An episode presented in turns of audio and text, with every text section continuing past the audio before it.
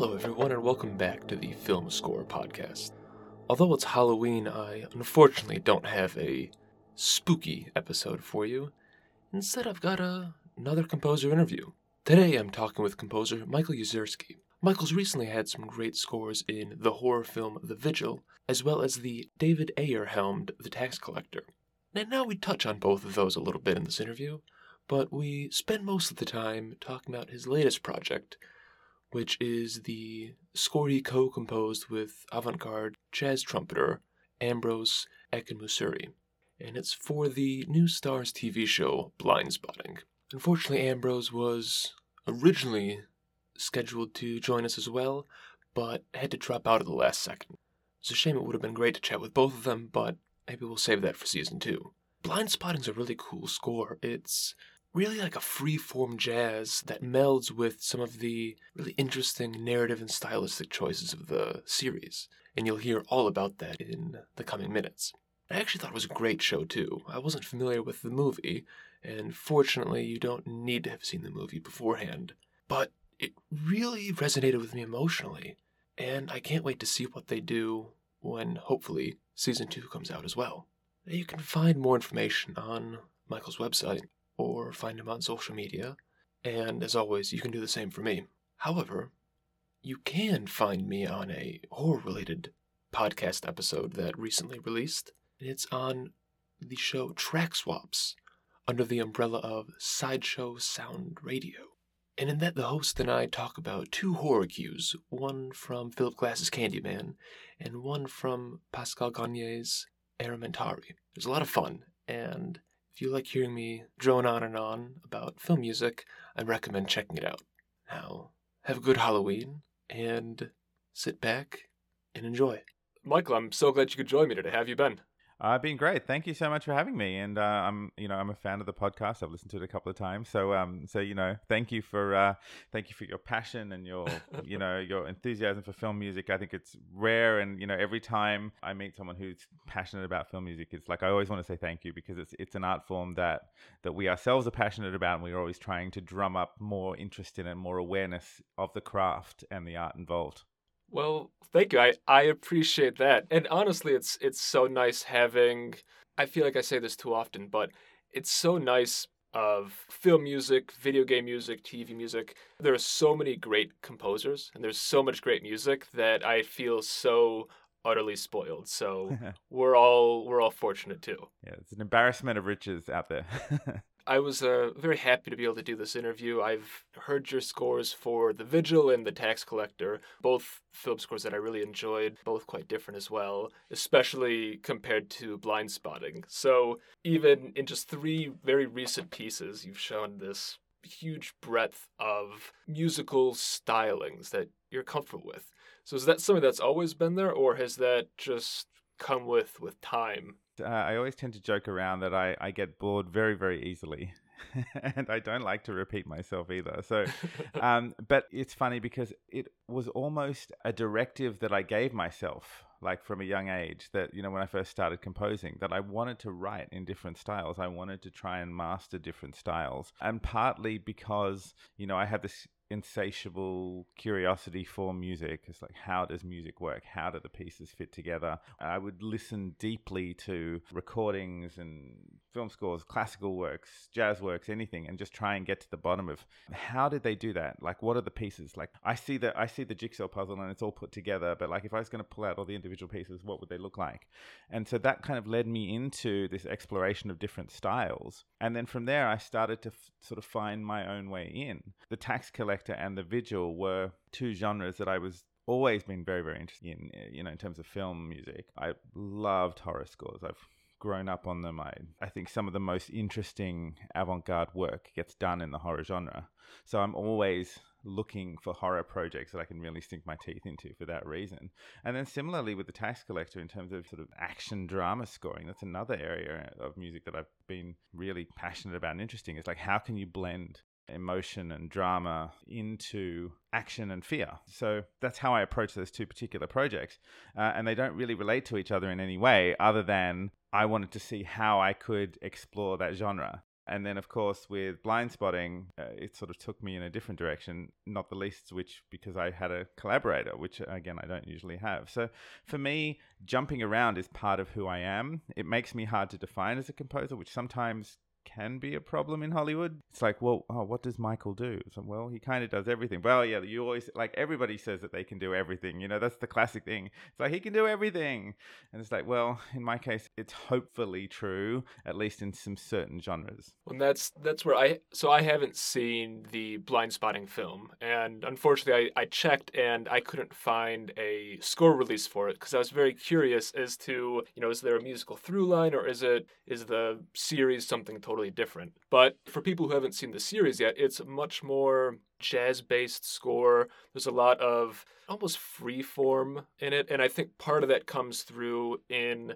there's a lot of spoken word, almost rapping, like poetry breaking the fourth wall. Mm. And the music can serve as a backdrop of that. Actually, I loved that aspect of the series and your music because it, it reminded me of some aspects of beat poetry. Mm-hmm. where you had these poets giving spoken word performances while there was a jazz band in the background and merging the two art forms. So I don't know if that's something that you and Ambrose drew on, but I immediately made that connection and made it all the more powerful and interesting to me. Yeah, well, to your first point, there's no real through line from the film to the series in terms of style or musical motifs even there really isn't that was very deliberate the series of Blindspotting, while it takes place in the same world with a couple of the same characters, it really is tangential to the film. So it's it's an offshoot. And so we made the decision very early on in collaboration with the creatives, with um, Rafael Casal, Daveed Diggs, Keith Calder, and Jessica Calder, that the world of the television series, the musical world of the television series, was going to be different. And part of that was aided by the fact that we brought in Ambrose, you know, to work with me. And we had this very, very equal collaboration. We decided we didn't want to bring anything over from the film because that would sort of imply, in a way, that the music of the film or the melodies that I wrote in the film had sort of some sort of superiority just by the mm-hmm. fact that they already existed. And we didn't want that. We wanted to start from scratch, to start from zero and build from the ground up. A lot of the feeling of the of the television show comes from that collaboration, comes from sort of throwing ideas back and forth from Los Angeles where I'm based to Oakland where he's based and just coming up with a sound that was unique and different and perfectly hopefully fits the world of the show.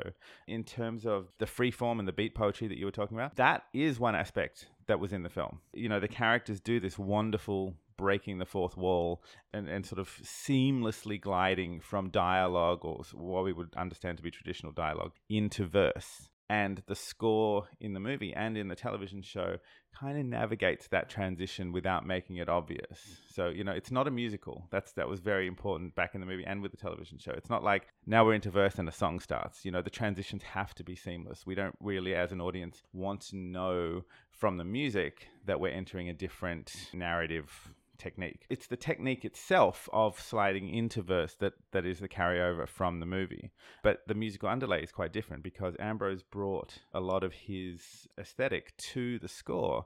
And like you said, the freeform jazz, all of that really comes from Ambrose and, and his particular musical voice, which is unique even in jazz.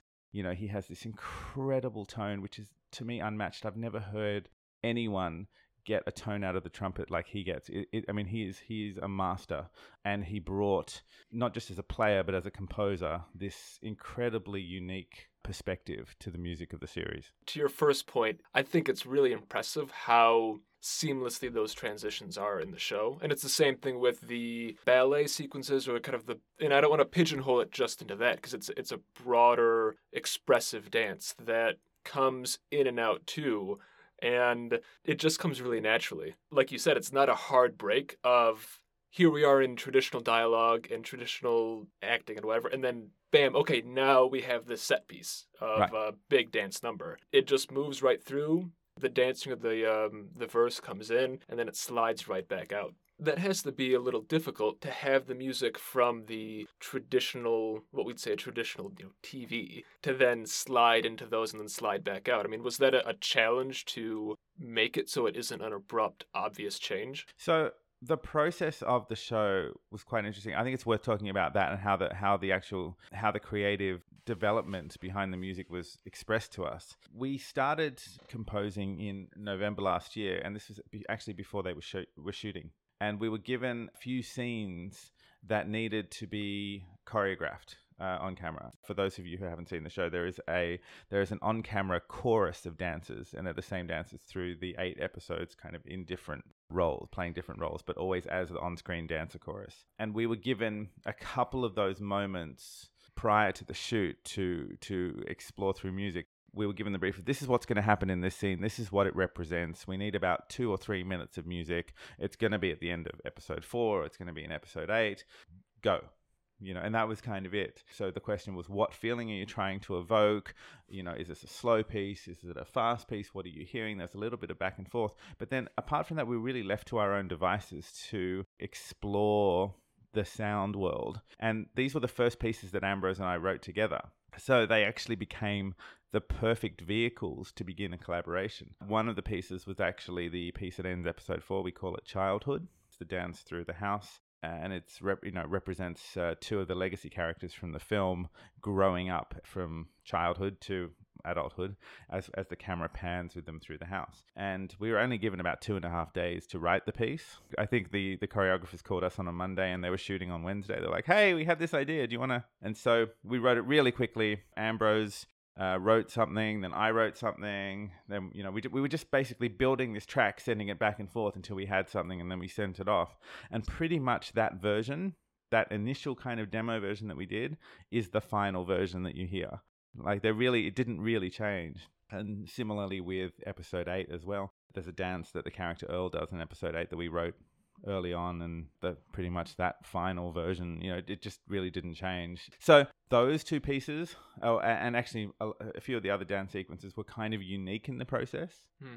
when we got to the other side of the shoot a lot of the pieces to camera were shot without music behind them. So it was then our job to transition them from score to or traditional score to these narrative sequences to these uh, you know pieces to camera then back into traditional underscore without sort of implying to the audience that something had changed you know? We, like everything kind of had to be every day. Like these are not fantasy sequences. This is human reality. This is an inner dialogue. This is a personal narrative and it's as relevant and as, as important to the story as the action on screen in the scenes before and after. And I think that's an interesting aspect of it. And the effect works well, where you as the viewer then kind of enter into the mind of these these characters as they're having these daydreams or conversations with themselves, or like you're talking about in the end of episode four, where Ashley's watching this dance unfold, and then you kind of enter her headspace and see the characters growing up one of the interesting aspects of that too is so often for recording for media, you're getting, even if you're brought on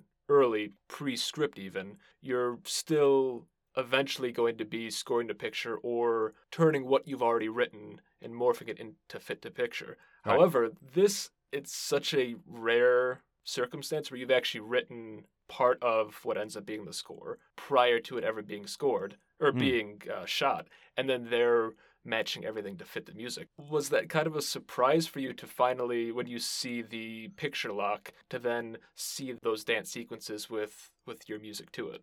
when you're dealing with choreography, it wasn't a surprise to see that they had used all our timings and, mm-hmm. and phrasing. I think the biggest surprise I was talking about is the fact that that really the music didn't change vertically like in the sense that we didn't add anything to it. We didn't add layers. We didn't we didn't add production. We didn't get the note that you know oh it needs more energy. It needs to be bigger or need, you know like can we really kick this along? It was it was pretty much the intention the purity of the intention that we had that matched the intention of the dancers was untouched. And that's a different process to like you said, if we had scored demos for themes or for characters or for even to go under the verses, then it's likely that yeah, that would have changed a bit because the tone is slightly different or the you know the speed of the of the scenes and you know things change in the edit. So and all of that did happen, but specifically in regard to the dancers, the surprise and the delightful surprise for us was that it really stayed true to that original improvisation that Ambrose and I put together. And I think that's a great example of it, where it sounds like in this project, you two had far more creative freedom than I think happens a lot. Oh, definitely. Yeah, yeah, no question. I think the trust that was put into us by Keith and Jess, Rafa and David was was extraordinary. And not only that, I mean, they matched us. Obviously, I'd worked with them on the film, but they knew Ambrose's work and they had this mm. idea. They were like, well, you know what? We should bring these guys together because we love Ambrose's sound. We love the music that Michael did on the music. We actually think that something greater could occur when we put these guys together and I would argue that it, yeah, it did. You know, that, that I think that we brought different perspectives and different life experience to the music. And just even that in itself, we were allowed to channel all of that into the score. I mean, Ambrose grew up in Oakland. He's an Oakland native. He lived there again. And and the thing is he knew the characters or at least the archetypes that were on the screen. He knew them personally. He grew up with these people. So for him, the music was representative and the show was representative of his life. So it was intensely personal. And we weren't discouraged in any way from channeling those feelings and, and, and that sort of deep personal connection and sometimes pain for people that you've lost, for example, into the show and into the score. And I think that's a very rare thing. Yeah, I agree. And you'd mentioned in like in the vigil or the tax collector how you draw on the emotions that come up it's not simply action horror there are more things going on and you're trying to bring out that personal connection but yeah here it's obviously heightened quite a bit and i guess this speaks to the broader question of the the act of collaborating uh, mm. with ambrose on this but was it strange for you being someone who's not from this area working with ambrose who I mean, was and had such a personal connection, or did that channel into your approach to the music as well, and you fed off it too.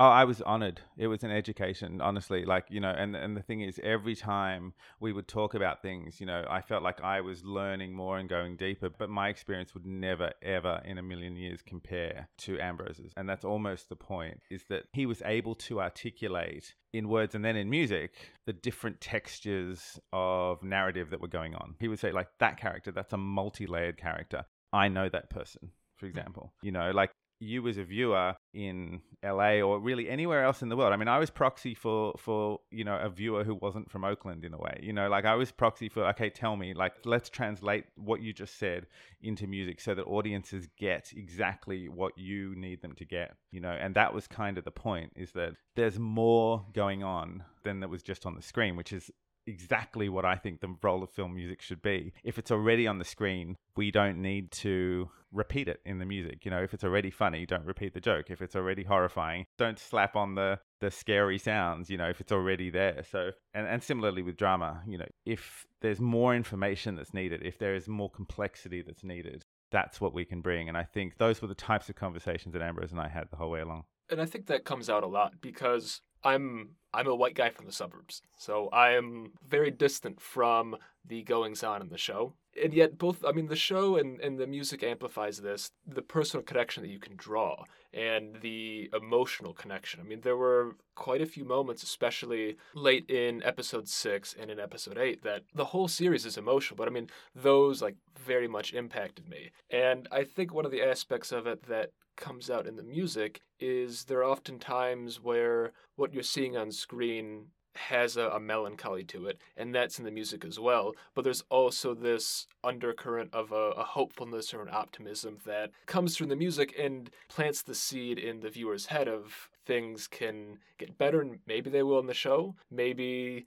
they will in season two, maybe they maybe they never will. But like that hope is always there, and like that's something that I really appreciate it as far as the the complexity and those extra layers that you're adding or helping to bring out in the music. Yeah, and what's really interesting to me about what you just said is, is you've picked up on the arc of the whole series of those eight episodes. You, you said that you, you really felt something in episode six and episode eight, and that was almost word for word what the filmmakers told us you know, in terms of the structure of the series. You know, like it builds and builds and builds, like to a to a peak in episode six, and then another peak in episode eight. That was sort of the direction that we took. They they are discrete episodes, yes, and that each one has a slightly different tone, but the arc of the emotion we were definitely building, and we hadn't even seen episode six and episode eight when we started writing. Obviously, we were getting them week by week, so we're like, we're just gonna, you know, we're just gonna go on this sort of blind faith. We know it's gonna get more intense or more emotional and deeper and more complex,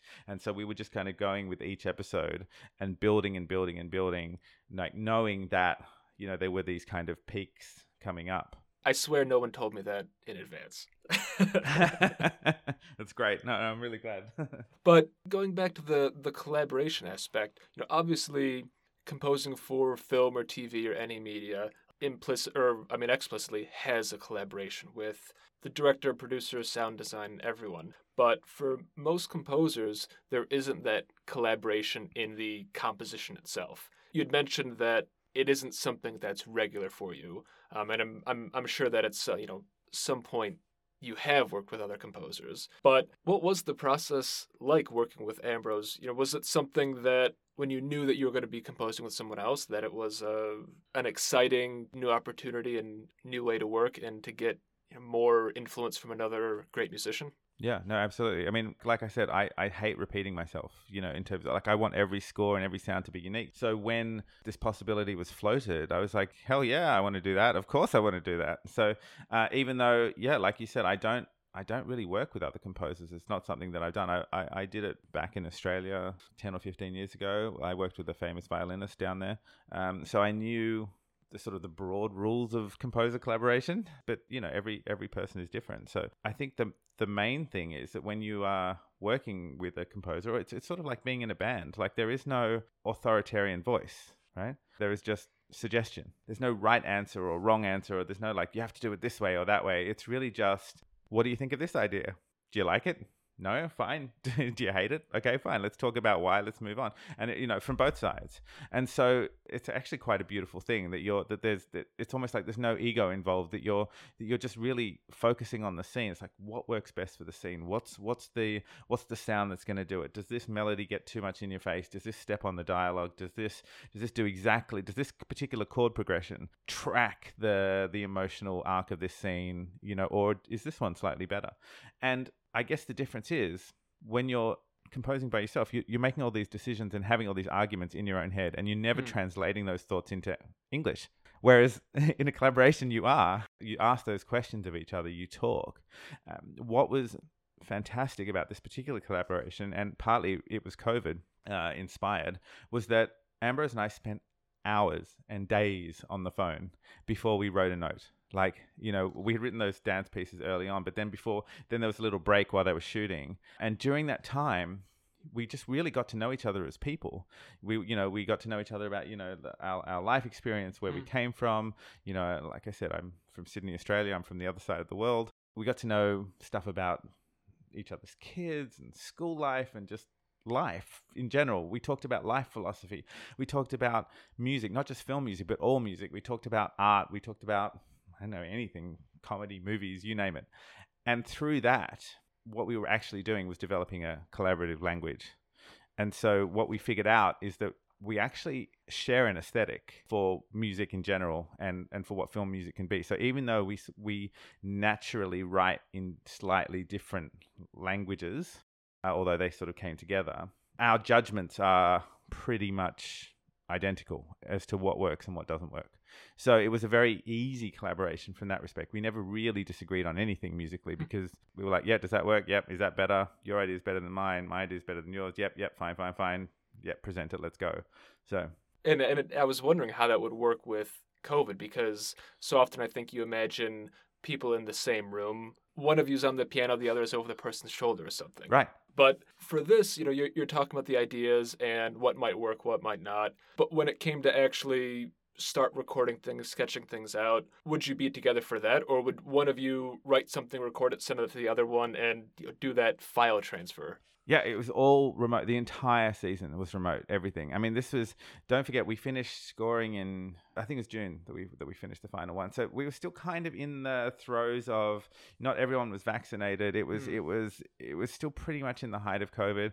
I. You know, we both have young kids. You know, we weren't particularly keen on exposing them. You know, to like, shall I go for a drive up to Oakland and then expose myself and then bring it back to the house, or should he come down to LA? It was, it was, so all of those decisions came into play, and then we added to that the advantage of being able to work remotely so fluidly and so Mm. easily. You know, we could send, we were working in Ableton Live, we were sending just sessions back and forth. It was super easy and it was just working.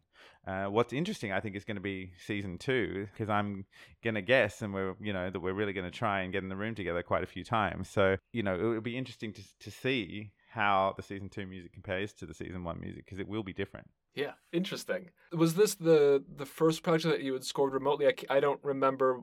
I know the Tax Collector I think came out earlier this year, but I I don't know when it was scored. No, it was it was the second one that I'd done that I had worked on during the pandemic, and then there was and there, there's been a couple since then. But but yeah, it was it, it was definitely a new experience. The project I had just finished before Blindspotting was also strange because that was the first online screenings that I had been a part of. So we were doing you know reviews via Evercast and things like that, which is now of course common and old hat, and nobody blinks an eye. Like we all review everything on our laptop and headphones and whatever. But you know, this is the first time I was like. I'm not in a mix theater. Like I'm not listening to everything. I can't. I'm not hearing the music in surround. Like this is weird. But then it was fine. so when the recordings actually happened, is is the remote recording an extra obstacle for you? I mean, did that take some getting used to? I, I know you just said that you had another project beforehand that was like that, but is it still uh, an additional hindrance, or are there any bonuses to that that you don't get live? Well, we were recording as we were going. So Okay. as Ambrose would come up with an idea, he would go into a studio and just record it. And same with me and, and my pianos and synths here. But I'm very accustomed to remote recording. I've done a lot of it. I've done a lot of recording even before the pandemic in, in Europe and even in Australia. So it nothing was particularly different for me. Uh, it just couldn't leave the house at the end of the day. But other than you know, other than that, it was it was a pretty normal experience. I guess the only thing where we felt like, oh, wouldn't it be great? Is you know, wouldn't it be great if we could, you know, if I could come up to Oakland for a week and just sit in the studio, or or Ambrose could come down to LA, and it, just wasn't possible on series one, but hopefully on series two. Yeah, and I think that's one of the things that you think of with jazz in particular that it's uh like this living improvisational thing that is two, three, four, however many people in a room playing and uh, and something evolves. So I think that that you know I I don't know uh, the sound and the changes that you two might make come season two, but certainly could be something that will add an extra layer or affect some changes, maybe maybe overt, maybe subtle, but will be something to look forward to. Yeah, it's interesting. I, I have no answer. I don't know how it's going to go, but but I'm excited. well, cool. I mean, that's that's exciting, and I know obviously you're not sitting here thinking, "What am I going to do for the next season?" Because it's this first one has already just come out. Yeah. But what else are you thinking about? What are you What are you working on? What's What's in the pipe, and what else is forthcoming? Oh right. Well, I mean, I uh, yeah. So I'm working on uh, without. There's nothing I can name right now. Okay.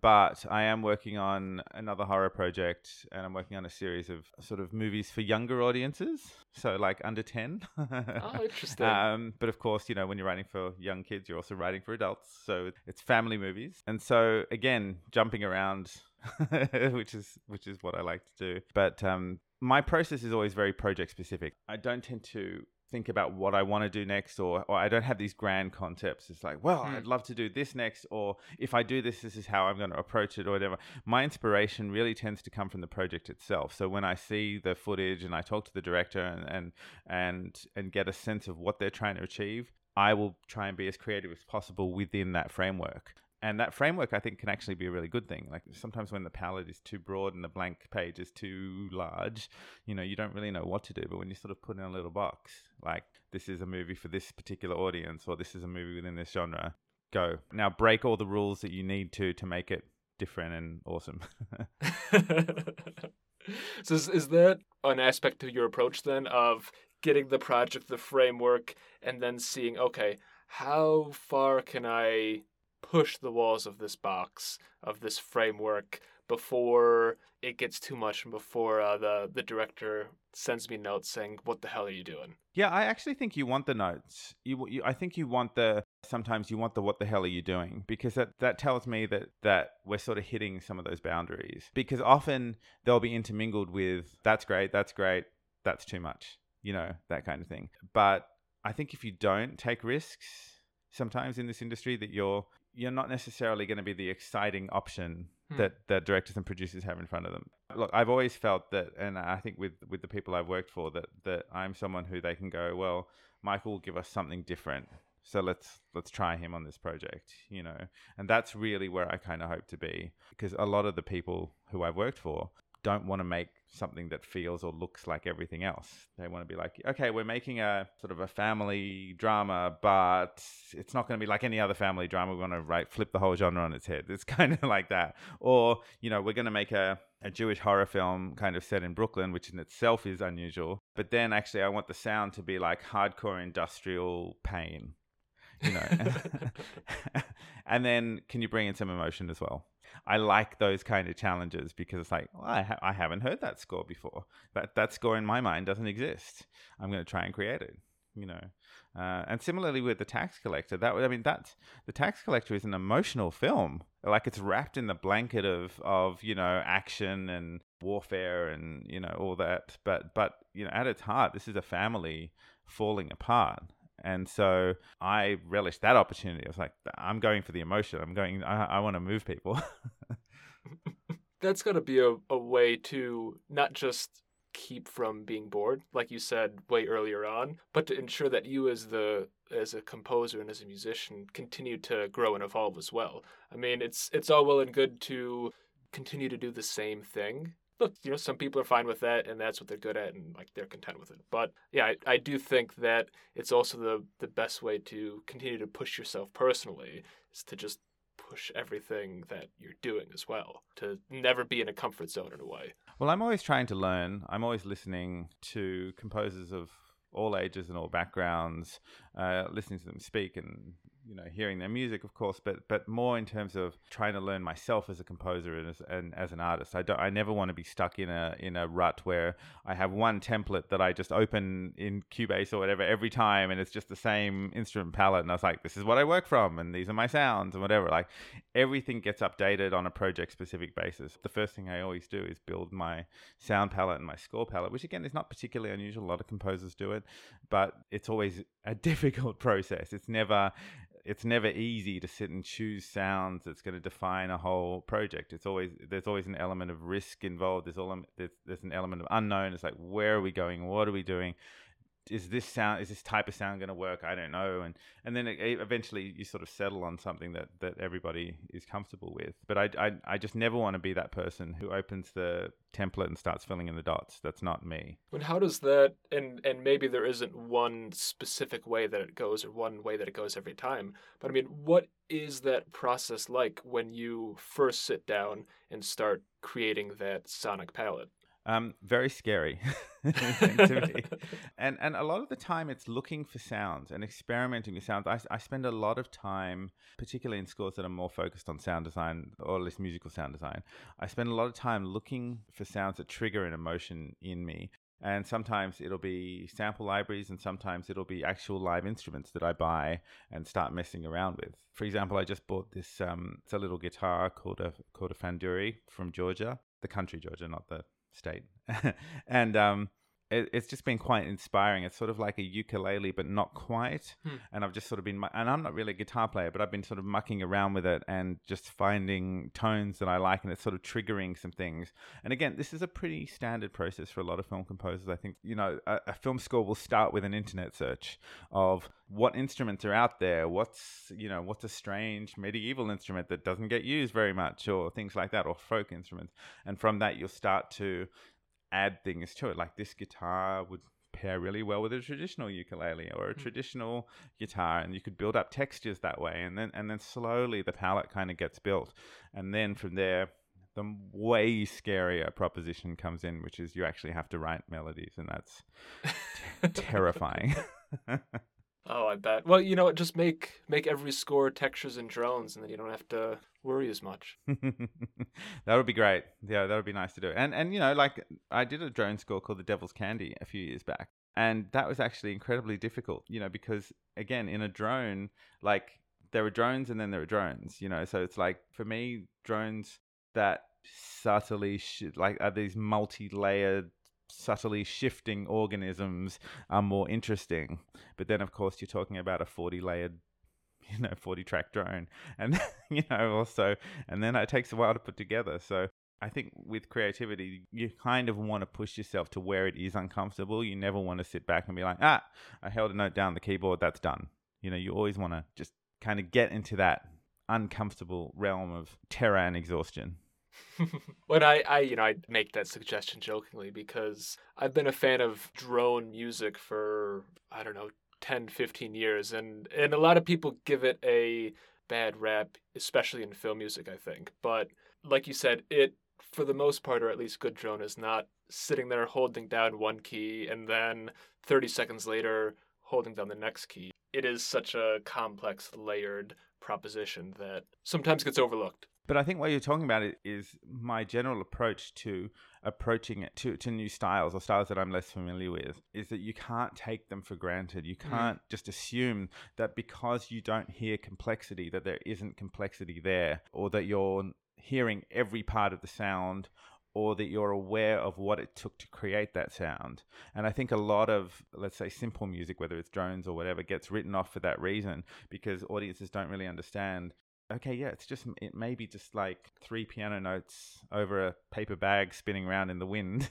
Um, but to get to that point, to choose those specific notes, to layer up this kind of really subtle, soft textural pad behind it, that takes years of experience to know how to do that, years of experimentation, and, and years of tr- like trial and error basically to get to that to, to that point where you're confident enough to present that as a cue. And so it's dangerous, I think, to be dismissive of, of simplistic music.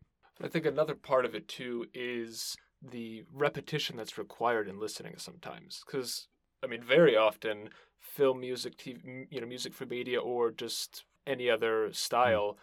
where you will never get everything in one pass through. And so it's very difficult and almost disingenuous to make a judgment on a piece of music hearing it once. I mean, there are so many albums that I have that on the 20th listen, using the, the right headphones, the right speaker, you hear some sounds, uh, you know, a couple notes in one track where you go, wow, I've, I've never heard that before. Mm. And I think a lot of us are, are guilty of kind of overconsumption sometimes. It's so easy, especially now, but it's important to always have that in the back of your mind that there's more than what you're hearing, or at least more than what you're processing going on. And then it's interesting also to compare that. Again, I agree with what you're saying with with the view of like a director and try and, and as a composer to put yourself in the in, in the director's chair for a second and try and understand what what they are wanting from the music and often it's the immediacy hmm. you know so you're talking about multiple listens and getting deeper and deeper but what a director will want is I want an audience to feel something on one listen. I want audiences to get this straight away. I don't want it would take even half a second for them to know what, what I want them to know or what them to feel. And uh, David Ayer is like that. Uh, another director who I've worked with for 15 years, Elissa Down, just finished uh, a project with her last year called Feel the Beat. And both of them are very, very instinctive have very very instinctive responses to music you know they hear something straight away and within a couple of seconds they'll say yep no and they're not interested in complexity of of like wow could you make it more complex? And i don't know any directors who are. It's like could you make it more complex? They just want to know am i feeling when i hear this for the first time? As audiences are going to hear this for the first time because most audiences you know experience films once. Are they going to get what i want them to get right away? And so it's the balance of as composers we want to be complex and we want to be clever and we want to be musically sophisticated and we want to impress other composers or each other or ourselves but the perspective of a director and an audience is very different then you you can run on the trouble of making it too immediate or too obvious where it feels like a a blatant manipulation rather than something that's you know more organic that fits in is that giant balance something that you you run into or is that am I am I overstating it? No, I mean, and I think that the subtlety of it is is something that particularly we were trying to do on on Blindspotting mm-hmm. because mm-hmm. because for for exactly that reason is that when you when you come in too hard, you know, you sort of you, you deny the characters their own voice. And so the music tends to creep in a little later. It says what it's going to say, but it's it's holding back a little bit, particularly under scenes of dialogue it's not stomping on you. We're, we're not using big, heavy strings and things like that. And there is a place for that, of course. But in a show like this, where dialogue matters, where the rhythm, even when they're not talking in verse, like the rhythm uh, and the tempo with which they speak matters, you know, these characters. So, yes, exactly. So the, the need for subtlety was paramount, and yet at the same time balancing that with the need for really creating that emotional punch. And I think when you also add in that there are numerous needle drops in the show as well, there are all these different elements going on, mm. and you're balancing the music not just between your music and the picture, but also these other elements too. From the viewer perspective, it does seem like such a delicate balance that, fortunately, in my opinion, always stays balanced. Yeah, and, and, again, all credit to the showrunners for that, uh, and you know, for, for, picking the moments and balancing this, the moments of the blast of a needle drop, you know, with the sort of the events that happen, and just knowing when to to come into one of these sequences and pull out. You know, no, no, they don't stay, they don't overstay their welcome. But as soon as they're out, then we jump in with something, or or we stay out for a little bit in terms of you know just giving the the room a moment to breathe, and then we might come in on the on the back end of a scene. So there was a bit of trial and error, obviously at the beginning involved, mm-hmm. as to how much we score, and you know it, inevitably there are the discussions about you know we don't want music here, and Ambrose and I would say, well, are you sure? Because we can help. Like you know you might want it you might not want it here we get that but like in this in sort of the second half of the scene we really feel that something could be added or that we could express something and sometimes they would hear it and say yes absolutely you're right and sometimes they would hear it and go no we were right so that's part of the process so i have i have one more Blindspotting related question before we start winding down a little bit and it's the hardest hitting one of the interview okay. so far so Ambrose briefly appears on screen as a trumpeter in episode 8. Yes. So were you jealous that he gets a cameo and you didn't? I um, if I had if I had performance skills like he did, um, yes, I probably would have been jealous. But I really, there's nothing really that I can do. I'm the guy that turns up at weddings and people are like, "Hey, there's a piano in the corner. Michael, play something," and I'm like, "I I can't play anything. Like I I I mean, I used to be a piano player or and a clarinet player, but I don't I have no repertoire. I play the computer. That's what I do.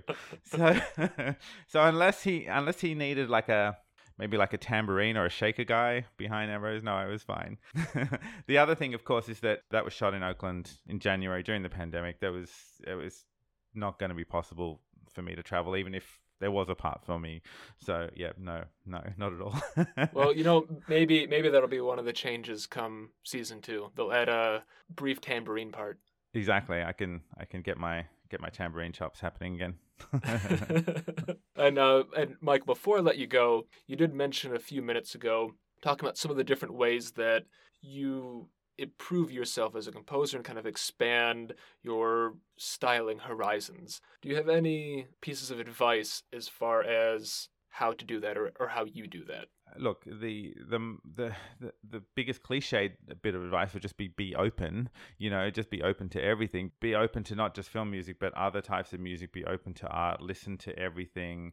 Look at everything. Uh, look at you know the work of great directors. Look at the works of directors who who use no music at all because that's really important. You know, the directors who prefer silence and who favor silence in their musical silence in their movies.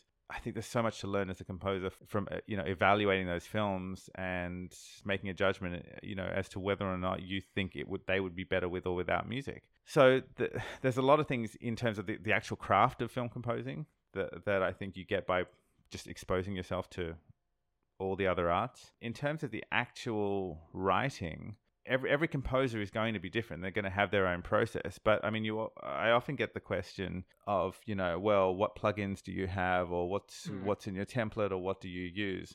And I think my answer to that is always it doesn't matter at all. Like it really, really doesn't. Some of the best scores that I've ever heard were made with a laptop and people who had nothing and they were just super creative with what they had. You know maybe there's you know a guitar player who plugs their amp in a certain you know like like gets some strange feedback and then loops it using GarageBand or whatever. Like it really really doesn't matter. So long as you have something that can that, that you can run picture of you know and sync up properly. No, i think i think sometimes even having less is an advantage to Mhm. having more because you, you can really craft your own sound. And I really think that's important. So the discussions that I have or that I have been aware of where people are choosing composers, it tends to be who's going to give us something different, something fresh, something new, who's got a distinct voice, who's who's sounding beyond what we've already heard and what we already know. And I don't think you can do that by just buying or trying to hoard what everybody else has. I think you always have to try and be a little bit different. From the, the viewer and the listener, I think that's that's so true that you you can get your voice across no matter what you have, as long as you have that voice to begin with. Mm. But on that, I, I appreciate the the words of wisdom, Michael. And again, I'm I'm so glad you could join. It's a shame Ambrose couldn't, but unfortunately it happens. And I'm looking forward to more of your scores and to season two on the hopefully not too distant horizon. Excellent. Thank you so much. I really appreciate it. Of course.